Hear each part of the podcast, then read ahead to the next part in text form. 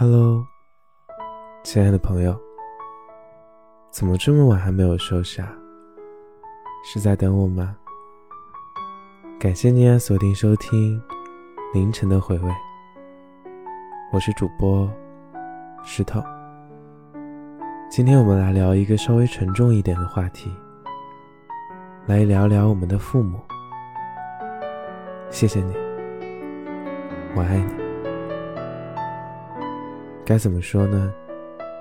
好像“我爱你”这句话对自己亲近的人，怎么样也说不出口。反正我是这样，不知道你们是不是？我的父母呢也很平凡，什么都给不了我，却又什么都给了我。在这首歌的评论当中，当我看到这句话的瞬间，我的眼泪哗的流下来了。突然有点想家了，想念房子后面的麦田，想念有鸭子洗澡的池塘，想念要搬着板凳提前去占位的露天电影，想念屋子里缝纫机踏板工作时吱呀吱呀的声音。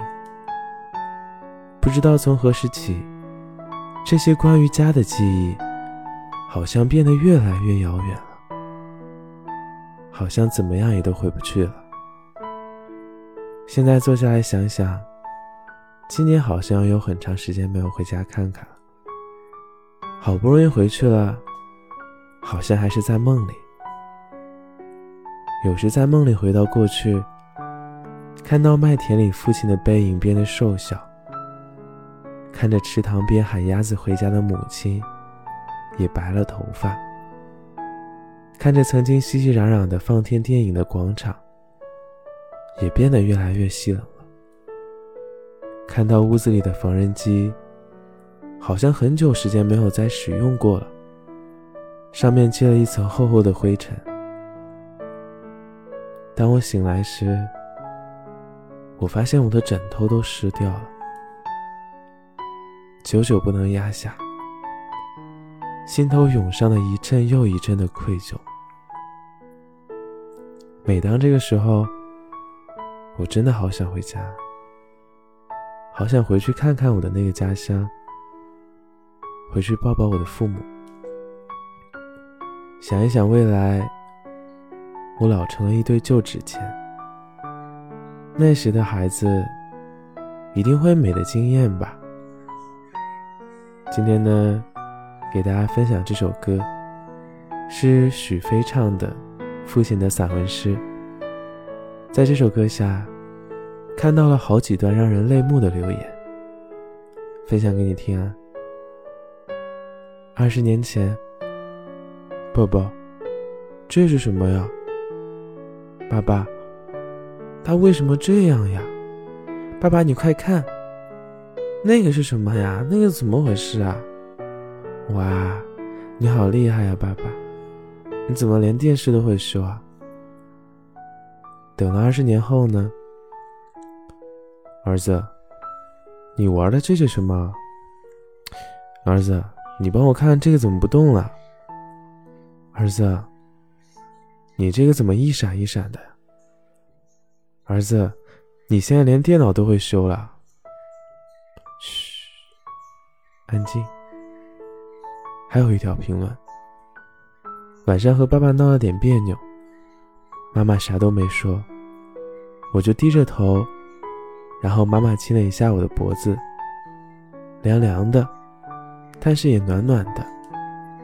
我想通过，就亲了一下我爸爸的，说我错了。当时他嘴都合得笑不拢了。希望看到这个评论的人，都可以珍惜家人。在学校看到整日在路边盯着城管的小摊男主人，宿舍楼里有被压弯了腰、一层一层送水的阿叔，饭堂不顾脏，用双手去整理我们的餐具大叔。现在想想，他们也是某个儿女的父亲，而我猜，我们的父亲也是这样在我们看不到的地方，默默的辛苦着。时间就像涌动的齿轮，无情的碾压过岁月、记忆和青春。我们在一天天长大，而父母却在一天天变老。他们用青春和汗水把我们养大成人，而我们却因为生计、因为梦想，不能够待在他们身边，陪他们老去。我们的父母都很平凡啊，你想要的他们好像都给不了你，但他们又却尽自己最大的努力，把自己能给的全部都给了你。可我们中的很多人表达爱时都很含蓄，连对他们说一句“我爱你”都觉得难以启齿。明明很爱，明明关心。却怎么也说不出口，只是在心里默默的愧疚。当我们长大成人，当我们也有了自己的家庭，当我们我们也开始为自己的子女付出一切，那个时候才能体会到父母那时的辛苦吧。所以说啊，今天不妨就借着这个机会，给自己的母亲，给自己的父亲。说一句谢谢，也给自己说一句谢谢。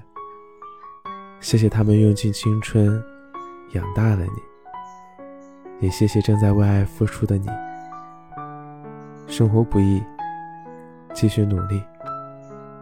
素未谋面的陌生人，不妨就在当下，给你的父母说几句心里话吧。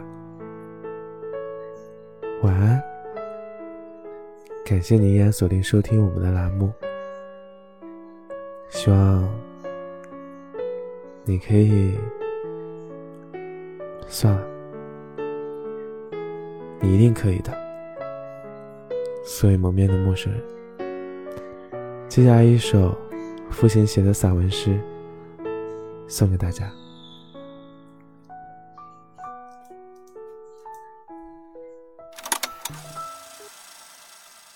一九八四年庄稼还没收割完，女儿躺在我怀里，睡得那么甜。今晚的露天电影没时间去看，妻子提醒我修修缝纫机的踏板。明天我要去邻居家再借点钱。孩子哭了一整天了，闹着要吃饼干。